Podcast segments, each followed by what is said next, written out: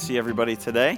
Uh, welcome. If, uh, if this is your first time here, I'm Jay. I'm the lead pastor, and uh, we're just excited that we can get together and we can gather and, uh, and we can worship the Lord. And uh, boy, just a, a, great worship set. And we've got an amazing uh, summer ahead of us with, with the cookout happening on the 30th. I hope you're all excited for that. I am uh, for sure. It's going to be great. Uh, a few quick uh, announcements slash reminders in addition to, to what Jill was telling us there, um, just to let everybody know about. If you ordered a Mission Akron shirt, uh, those are the, um, the new black 2021 Mission Akron shirts. They are uh, here and available for you to pick up at the Orange Wall. Uh, if you have not picked that up yet, you can certainly do that after the service. and then um, just a reminder, that our next uh, milestone for our More Than a Building uh, project with the new, uh, the new multi-purpose uh, center that we're going to be building out there, um, the next milestone for the next 350,000 that we need as we're continuing to move toward that, uh, that's coming up on June 1st. So I just want to uh, continue to not only say thank you for your unbelievable support and, and faithfulness there, um, but that we still have a ways to go there, and that no, we do not have our building permits yet. Um, I'm looking forward to the day when I can stand up here and tell you that we do. Um, but I, uh, I'm not even going to attempt to give you a, a, a, timeline on that because we just don't know right this minute. Um, we're just kind of waiting to hear. Um, but, uh, but things are in process and, and moving that direction um, as well. So just keep praying about that if you could. Um, we would definitely uh, appreciate that because it's going to be in God's timing, not ours. That's for darn sure. So, uh, so let's pray and, uh, and we'll get into uh, to the message today. Father, thank you so much for your love and thank you for your, uh, your grace and your mercy. Lord, I just thank you that we have the, uh, the ability to come together and worship. Uh, Lord, I, I, thank you that, uh, that we can gather together here in person as well as online. Uh, Lord, and, and we, can, uh, we can praise your name and we can lift you up. Lord, thank you that we can also give as part of our worship to you, Lord. And I pray that you would bless every penny that is given. Lord, we do just pray collectively for, for the building permits and such that we need to continue moving forward with, uh, with the multipurpose center. God, I know that that's going to be in your time. Uh, so, Lord, I just pray that, uh, that things would continue to move forward there. As we dive into your word today, God, I pray that you would open our minds and our hearts to what you have for us, Lord. Comfort those that need it, encourage those that need it, Lord, and just remind us of your love today. In Jesus' name, amen. So, we are talking about how God loves us uh, talking about how he loves and the various ways that God loves us. And God is love is one of the best definitions of God, is just that God is, is love. And, and the truth of that spreads to so much of, of our walk and so much of our relationship with Him and every aspect of our faith. And, and growing in our understanding of that really helps us more as, as we are uh, growing as children of, of God. And so we're looking at biblical imagery that is uh, describing God's love for his people. Last week we talked about a mother's love, and we looked at the aspects of motherly love that are very much um, characteristics of God as well. And while that sounds weird, um, there's also a, a lot of truth in that as we unpacked that last week. But we can learn how to embrace the love of God by learning more and understanding more about his love for us because there are a lot of people that struggle with accepting and embracing the love of God. We get wrapped up in the, uh, the things that we've done or haven't done. We disqualify ourselves um, to God's love, and, and we forget our value, and more specifically, we forget our value to God. And remembering that you matter.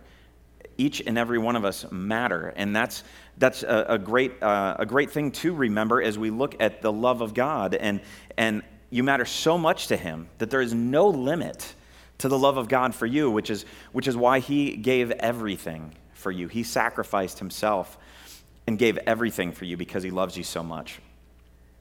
And so I want to start with a, a, question today that may be a little bit divisive, and it may be a question that you end up talking about with your family this afternoon, and it may be something that you maybe completely disagree with me on here. And, and so it, it's something that I think we all probably have an opinion on. And so here's the question Who is or was the best dad ever on TV? Who was the best dad on TV? You can feel free to talk to the person next to you about who you think this might be. for just a quick second and see, because everybody has an opinion on this. And I specifically have an opinion on this as well. And I know um, that some of this is generational, right? Some, some of it might be, I'll tell you in just a second. Some of this might be generational in terms of when you grew up and, and what you were watching at the time um, and all of that.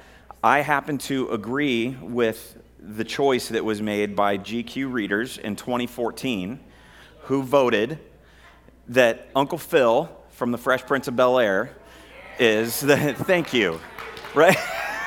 wow.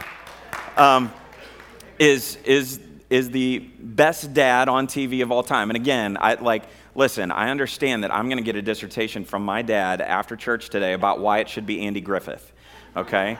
And so, yeah, see? Some people are like, wow, see, I, this is divisive. I told you, right? We've, we've all got an opinion on this. Um, for, for me, it, it, would be Uncle Phil. This is exactly who I would pick.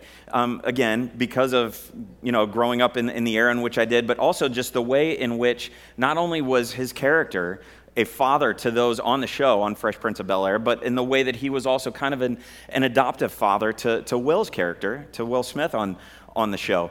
But and there, there were so many like really cool life lessons that were very practical from him um, to his kids on the show.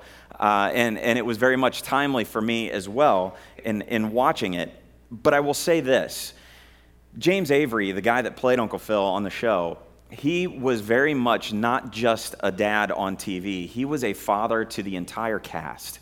Uh, there was a reunion of, of the show that was uh, 20 years, which made me feel old.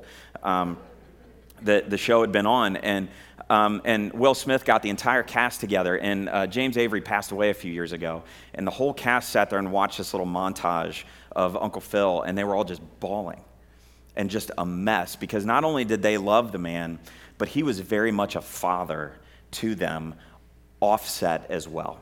In fact, Will Smith would even tell you that he owes uh, uh, much of his acting career to James Avery, who literally took him under his wing. Will hadn't acted a day in his life when the show started.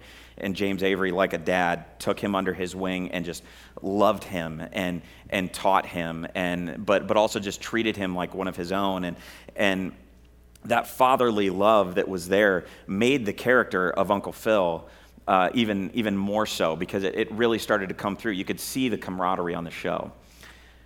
There's a quote that, uh, that uh, is from an author named Joel Achenbach, and he writes this about fathers. Says, A dad is supposed to be there for the heavy lift. He's the first to arrive and the last to go in crunch time. His support has no waver in it. There is no ambiguity, ambiguity about his feelings.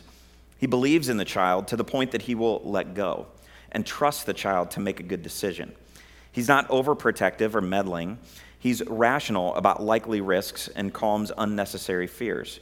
He somehow makes the world less scary. A good father is somehow just there, always, a reassuring presence, even when he's not there anymore because of the rules of mortality, and all you can do is hear his voice in your head. That's very much how Uncle Phil was on the show. And all of that sounds uh, great in terms of all of the things that, that a father, I guess, should be. But practically, this sounds like such a great explanation of how God loves us, doesn't it? Like a father, because God the Father, He is our Father. And not the triune God, God the Father, God the Son, God the Holy Spirit, but God loves like a father because He is our Father. He is our Father in more ways than we can really understand or will probably ever really understand. But we confuse the way that God loves us many times because we have this misconception of what, uh, what He should do or shouldn't do, how much He maybe should be involved or shouldn't be involved, what His role should be or shouldn't be. A lot like how we view our dad sometimes here now on earth. And the difference is, though, that God's presence is always there. God's presence is always there. It's always there. So let me ask you this Do you remember a time, speaking of his presence always being there, do you remember a time maybe in your life growing up where you were in the middle of doing something that you shouldn't, and you could almost feel the presence of God or, or of your dad, not also of God, but you could almost feel the presence of your dad right there. Like you're doing something, you know you shouldn't be doing it, and it almost feels like he's just standing there watching you, and you're like, you can like almost feel like the looking over your shoulder kind of thing. I think we've all probably been in, in that place, and you know, you maybe even hear his voice in your head. I know I've been there a couple of times. Let me just say that was God's idea. That was God's idea because we should always hear the echoes of our Father's voice in our head. We should always feel his presence because God loves like a father. We should, uh, I, I would hope that we would always feel that. If you have your Bibles, we're going to be in Luke chapter 15 today. Whether you want to follow along in the Bible app or in a physical Bible, um, you can look up Connect Church on, uh, on the Bible app and, and, events. Look for Connect Church in Akron, Ohio, and you can follow along with me there. And we're going to look at the story of the prodigal son. Story of the prodigal son. And the word prodigal actually means wasteful. Um, that's really what the word means. And while this may be a familiar story to a lot of us because we've heard this and we've heard versions of this, and versions of this story have even been used in, in films and in television and, and stuff, whether you realize that the root of some of those stories uh, really kind of goes back to this. Um, but the, the, this story, I, I, hope you can maybe look at with fresh eyes a little bit today in terms of God's love for us uh, and understanding that. Because a prodigal son, the wasteful son, is saying, essentially, I want goods from you. I want these things. I want this stuff. I have this entitlement mentality. I want this stuff, and I'm owed this, but I don't want the relationship. I want this stuff, but, I, but not the relationship. Yet the father loves him anyway. The Father loves him anyway. And we were all that kid before we opened our hearts to Jesus, were we not? In many ways, we were all that kid. And so this story is a parable. Uh, or an illustration is maybe another way to look at it. This is not, um, this is not a historical event. Um, this is a story that Jesus told. A parable is a story with a lesson, essentially, is a way to look at it. And so Jesus tells this story that has um, you know, roots in, in culture, if you will, but these aren't actual, like, real life characters. He's using this story uh, to teach a lesson. So read with me, if you will. We're in Luke chapter 15, uh, and I'm going to beginning, uh, be beginning in verse 11. It says this Jesus continued, There was a man who had two sons. The younger one said to his father, Father, give me my share of the estate. So he divided his property between them.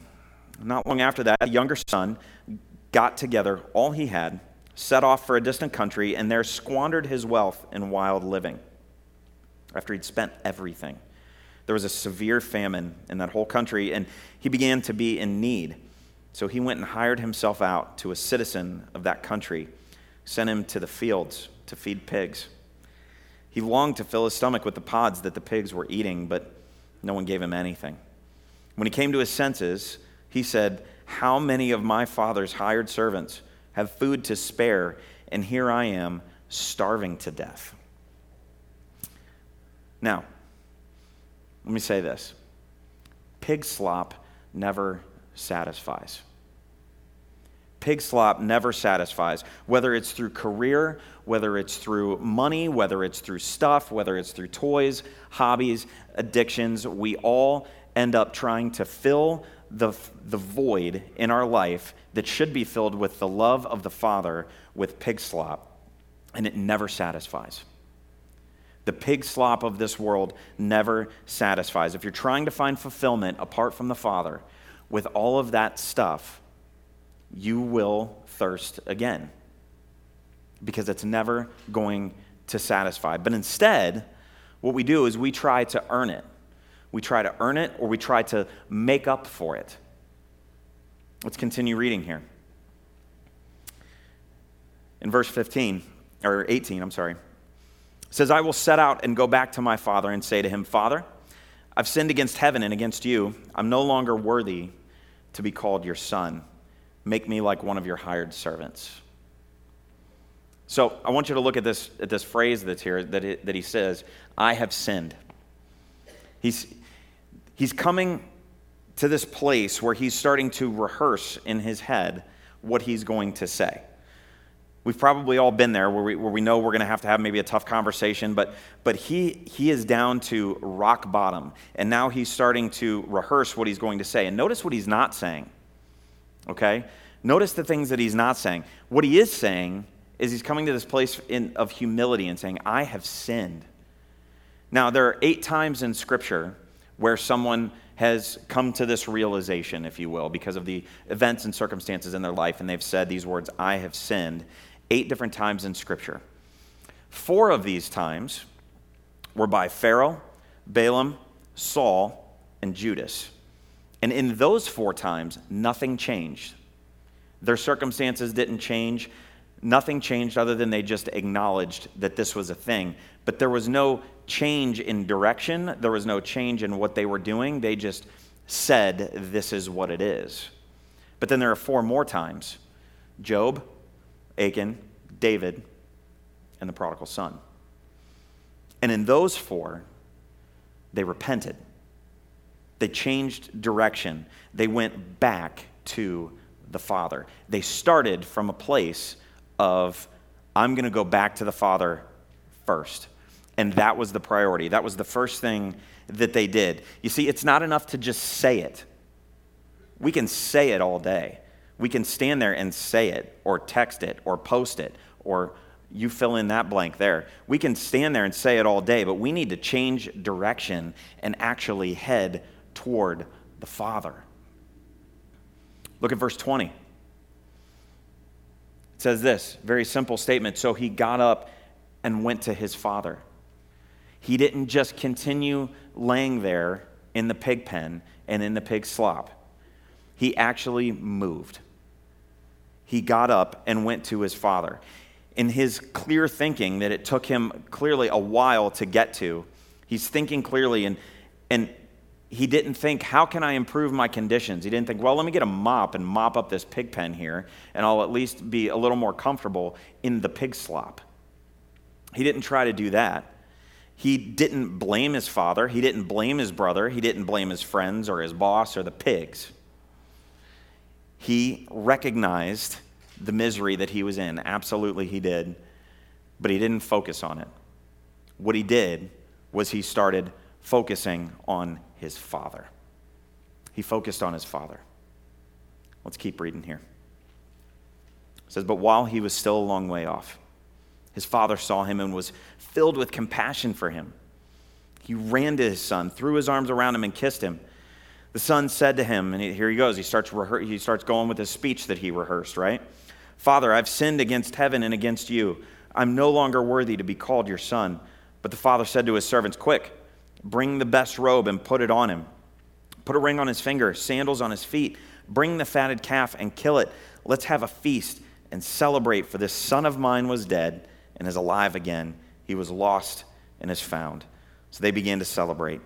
See, they didn't, he, Jesus didn't even give him time to finish his speech there, right? Or, or the father didn't, I'm sorry. But here's the deal the son had to come through the village, he had to come to his home, he had to come past probably different people, different places on his way back to the father. But he came back to the father. That was his focus. When the son returned to the father, he also did have to come past all of those things, but he wasn't focused on them. He didn't care because he was coming back to his father. His focus was on returning to his father. His focus wasn't on all the other stuff that I'm going to pass or the people that are going to see me or that are going to have a judgmental um, attitude about me or what is this person going to think. I mean, we, we don't even see here if, if he cl- uh, clearly he didn't clean himself up. He was still probably a mess when he got there. He was expecting punishment or worse when he arrived. But you know what? God's love is so much bigger than that.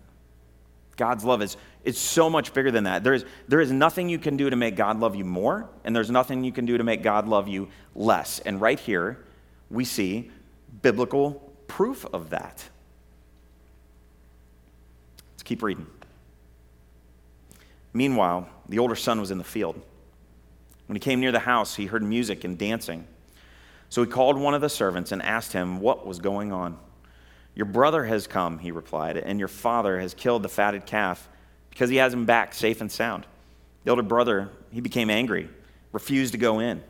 So his father went out and pleaded with him. But he answered his father, Look, all these years I've been slaving for you and never disobeyed your orders. Yet you never gave me even a young goat so that I could celebrate with my friends. When this son of yours, who squandered your property with prostitutes, comes home, you kill the fatted calf for him. My son, the father said, You are always with me, and everything I have is yours. But we had to celebrate and be glad because this brother of yours was dead and is alive again. He was lost and is found. Think about this for a second. What if the prodigal son, when he came home, what if he was welcomed home by his self righteous older brother instead of the father? How much different would, would this story play out? What if when he came and he saw his house and he's coming down the road and he sees his house, instead of his father who sprinted toward him, instead, he sees his brother who's bitter and self righteous you know, a lot of people have been greeted by that guy in life. A self righteous Christian who maybe think that they can't go home to the Father, and then they try to, and they get greeted by that brother instead. I know this is a tough, tough thing to hear, but it makes people think that their forgiveness and, and the mercy of God are too big for them end up turning, going right back to the pig pen. Because at least they were welcome there. Here's the deal, guys. We are all prodigals in many ways. We're all prodigals. We're all wasteful of the riches of God. We're all wasteful of what God has given us. Younger brother, older brother alike, we all fall into this category occasionally. And just like with the father in the parable, the fatherly love of God, it is not earned by the good deeds or lost because of failure. Hear that. The love of God is not earned by good deeds or lost because of failure. If that were the case, none of us, none of us would have the love of God. Because God's love is wholly dependent on who He is. The love of God is wholly dependent on who He is, not who you are not. Hear that.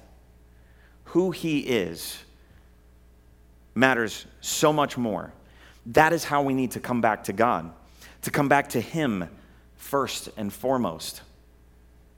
Before we even, quote, come back to church, before we come back to our Christian friends, if, if, if you're potentially watching online or here and you're, and you're feeling distant and all of that, can I, can, I just, can I just say, come back to the Father first? Don't worry about the older brother. Come back to the Father first because God's love for you is wholly dependent on who He is. It's who He is. This prepared speech that He had for the Father. The Son showed a complete sense of unworthiness, honest confession of sin. He was at rock bottom. He wouldn't even ask to be treated as a son, just a hired servant. See, God doesn't say to the foolish, You idiot. He doesn't say that. He doesn't say to the one that's abused, you need to grow up. To the one who's in rebellion, he doesn't say, you're getting what you deserve. That's not God. That's not God. No. He runs to meet all three equally. He runs to meet them at the moment that they turn towards him. That is the God that we serve. That is our Father. That is who He is. And don't you forget it. Regardless of where you are in your circumstance right now, that is who He is. So, the connection point for the morning is this Our Heavenly Father doesn't ask us to earn His love. He doesn't ask us to earn His love, He gives it to us through His grace. He gives it to us through His grace. I think we need reminded of this because we keep falling back into thinking that we don't deserve it. And, and you know what? We don't. We don't deserve it. We keep falling back into thinking that we have to earn it, is what I should have said. And no, we don't deserve it. We can't earn it. It's grace. Best way to describe grace, as you've probably heard before, G R A C E, God's riches at Christ's expense. Because of what Jesus did for us, we can have the riches of God, meaning forgiveness of sin, eternity with Him. Because of what Jesus did for you and me. It's undeserved favor. God's riches at Christ's expense. God does not ask us to earn His love. We receive it through His grace, but we have to receive it. The work of Jesus in our life can be transformative. We can also share that with others that need to hear it because God wants to use you and me to share his love with others. The same gracious love that we've received from God. There is a world out there that needs to hear it. There's a city that we're planted in right now that needs to hear it. There are people that you're going to come in contact with in the next 24 hours that need to hear it, and they really need to hear it. It might be the only thing they really need to hear right now. It's something we can build our lives on. Bow your head?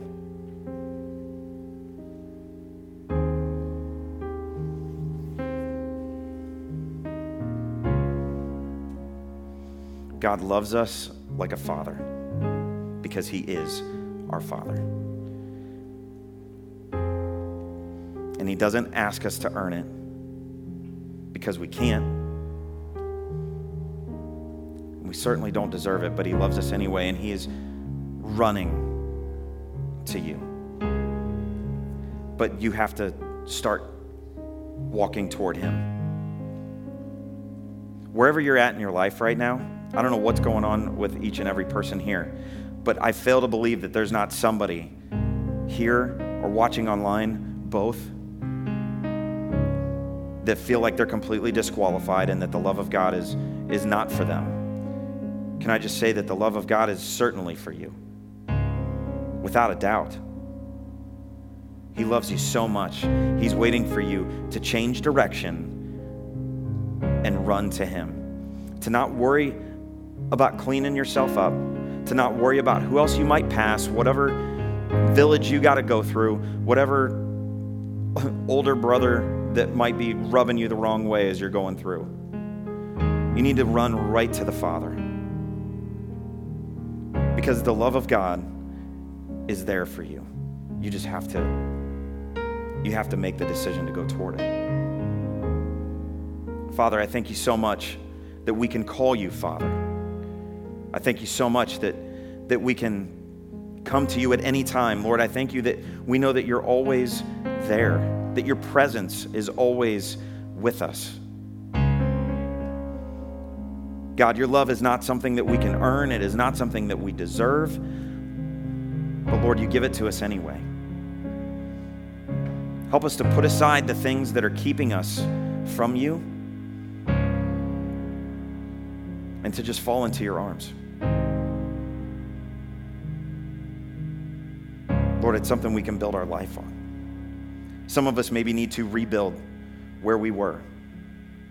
I pray that we would do that as we make make these decisions today. And Lord, if there's one here that doesn't know you, that, that doesn't really have the love, feel like they've, they've had the love from you that, that they can get, Lord, I pray that today they, they might make that decision. That they would come running to you and, and get that relationship with you right. We love you in Jesus' name.